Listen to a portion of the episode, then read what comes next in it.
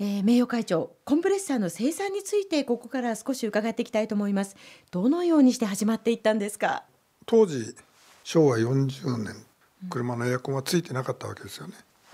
でそれを一番初めにつけ始めたのが、はい、アメリカのテキサス州あたりの発明家がね、はい、後付けの車のエアコンを開発して売り始めたというのが車のエアコンのスタートですね、はい、もちろん高級のベンツだとかそういう高級車にはもともとそれだけにつけるエアコンがあったんですけれども、うんええ、それ専門に作って数も少ないからものすごく高かった、うん、で後付けの車のエアコンがこれからのカーエアコンではないかということでもって三電は当時冷凍冷蔵そういう技術は持ってやってたもんですから、はい、あ三電ならこれはできるよねということで、ええ、じゃあそれが世界中でそういうものがこれから発展していくんじゃないかというふうにそのマーケティング上の理解で、ええ、私がやる価値があると、はい、でやれば世界中飛び歩けるということで始めたわけですね。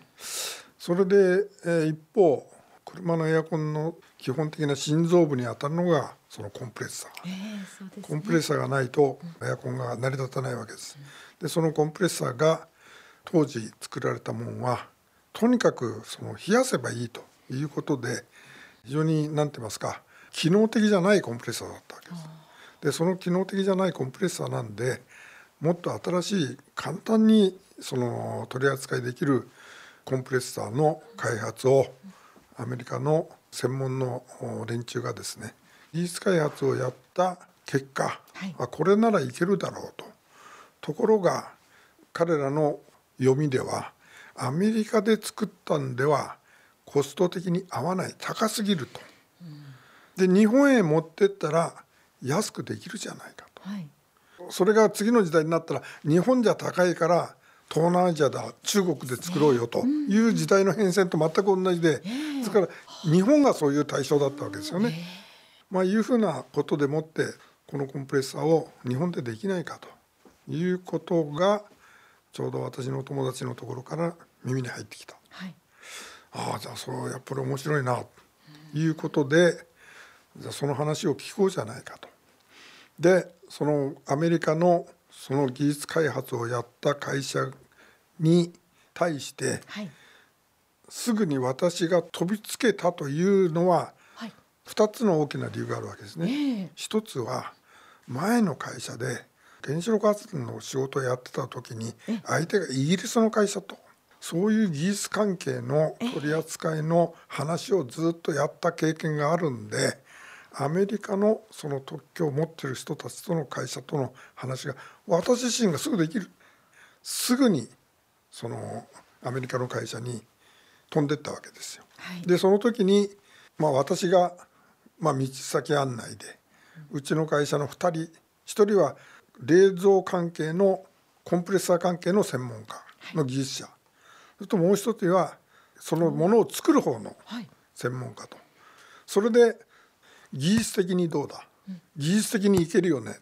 ものづくりにはいけるよね、市場的にさっき言ったマーケティング的にこれかなりいけるぜと、これからの需要予測でこれが世界中でどんどん作られるようになるとコストも安くでこれは日本でしか今のところできないよね、まあ、いうふうなその私のソフトウェアが特許を買う意思決定に非常に役立ったわけですよね。そういう根拠を私の親父だとかおじさんだとか三共電機のトップに当時で私はさんじゅうさんですからでやってる連中みんなそのくらいですからで親父は私よりもさんじゅう上ですからろくじゅうにさいです。でその人たちにじゃあどうやってこれが将来いけるんだよと、まあ、いうふうなことを納得されるような説明の仕方、それがマーケティングが役にはあ、あそこでもマーケティングが、ええ、それがやっぱりキーですよね、うん、これだけ将来こうなるでしょ、だからこうなってうちの技術はこう使えるだろう、でこれだけ商売これだけ先こうなるでしょ、うん、やってこれだけの投資したって合うじゃないの。それであのー、ライセンス料がね当時日本円でするといちおくですよ。いちドルさんびゃくろくじゅうえんの時代にさんじゅうまんドルって向こうがやってきたんですよ。今のお金からしたらねごじゅうおくからのお金です。ライセンス料がライセンス料だけですよね。だけでですもんね。高額ですね。うん、ただ、うん、そこのところもやっぱりあのこのネゴが入りましてね、うんうん、さんじゅうまんドルって言ってきたんで、はい、じゃあ初めはじゅうまんドルある条件で、ここまでいったらさらにじゅうまんドル、うん、ここまで売れたらじゅうまん、さんぷん割したんですよ。相手の方の言いなりになるんではなくてそうそう、うん、おっしゃるとおりです。で私のところでは物を作って、はい、売るのは向こうのアメリカの会社なんです。ミッチェル社、ミッチェル社という会社だそうですね、ええええ、でミッチェル社が三田からこれを買って売るわけですよね、はい、ただミッチェル社はそんな大きな会社じゃないから三田から数が増えるほど買えないんですよ。そしたらじゃあどこでそれのそのお金を集めるかと、ええ、いうことで彼らが一番初めにスタートしたのは商社なんですよ。うちが紹介してやって、ところが今度はこっちが見てって、はい、それなら三田がその販売権を全部買ってしまおうよと、うん、我々が自分で売るよというところが何年かやってるうちに目鼻が立ってくるわけですよね、うん、ということでもって販売権を全部買ったわけですね。そうですか。聞いていると自然な流れであった、ね、自然の流れなんですよ。そんな風に私は、ね、仕事がね成功するっていうのはね、私はそういうもんだと思いますよ。それはあのラッキーな点でね宝くじが当たるようなこともあるけれども、うん、それはビジネスじゃ通用しないんじゃないの、うん、会社の経営っていうのはやっぱりそういう先を見て、うん、じゃあどうするかという判断が常に入った上での会社の経営っていうのはあるんだと思いますよ、うん、あのやっぱり予測なんですよ。だからどうなるかという読み、うん、それがビジネスにおける科学の適用だと思いますよね。ああ、えー、三田の沿革を拝見しますと、うんうん、せんきゅうひゃくななじゅうねんだいは今お話にございましたミッチェル社との技術提携で始まりました、うん、そしてななじゅうさんねんに東証一部上場、ななじゅうよねん以降はシンガポール、アメリカ、オーストラリア、マレーシア、イギリスと、うんうん、海外に進出をなさいまして、まさに飛躍のななじゅうねんだいといった印象を受けます。でこれだけ急激に成長していくということは人材ももちろん必要になってくると思うんですが、名誉会長、このあたりはどのようにしていきましたか。人材育成っていうのはなかなか難しいです。はっきり申し上げて、えーえー、ですから私がこれをやった仕事っていうのは全部新しい外からの人に応援していただいた。社内からでは間に合いません。後継者が育たないという話をよく最近は出てきますよね。そうですね、えー、事業承継は一つの、ね、課題ですね。課題になってるでしょ。そうですよね。あの一代で始めた商売をやめる人がものすごく最近増えてきてる、うん、問題になってますよね、えー、教育はしなければいけないけれども、はい、教育が全てじゃないと、うん、でせんきゅうひゃくはちじゅうねんだい、きゅうじゅうねんだいとさらに海外進出がそういった中でこう進んでいくんですけれども、その中で牛窪名誉会長は常務専務を経て副社長、社長となっていきます。こう振り返ってみて当時の成長エンジンは何だったと思いますか。ふたつはありますよね、はい、ひとつはねやはりそういう事業を見つけて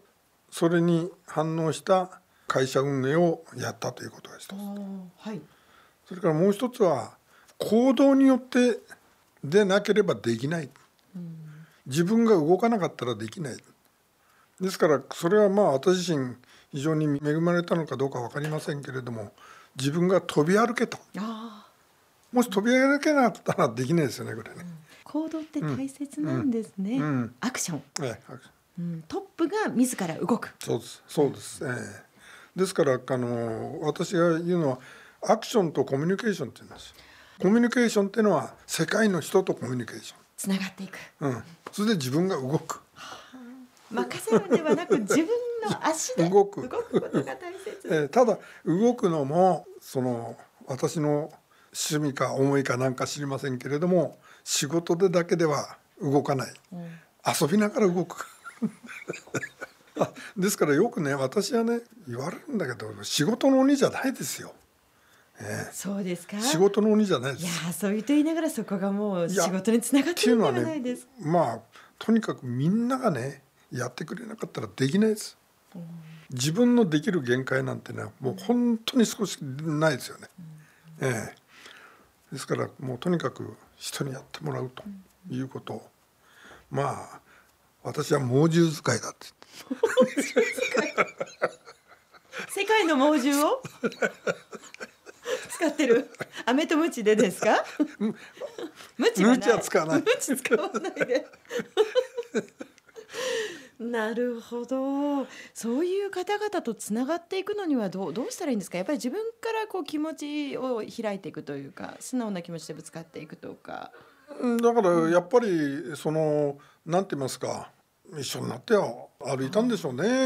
苦労もそうですし、喜びもそうですし、うんうん、一緒に歩く、うん、苦労なんかないですよその連中とはあの名誉会長のお話聞いてるとビジネスって楽しいんだなっていやいや本当、えー、思います。友達が増えるし、えー、いろんなところに行けるし、そうそうそうそう、おっしゃる通りですよ本当に。いや、ダイナミックなお話を聞いておりますが、えー、あの事業を拡大していく中で、うんうんうん、名誉会長が心がけていることってどんなことですか？あのよく言うのは節目を大事にする。節目、うん、それから物事を自分なりにはっきりさせる、うん、いつどんなのか全然あの人の話聞いてても分からねえよなと、うん、こういうのはダメだよねということはしょっちゅう言いますよね。先に対してみんなが理解できるような明快なる考え方を出していく、えーえー、でそれを自分で行動する、うん、いうことだと思いますけどね、えー、この後もコマーシャルを挟んで牛窪名誉会長にお話を伺っていきます。はい、お願いします。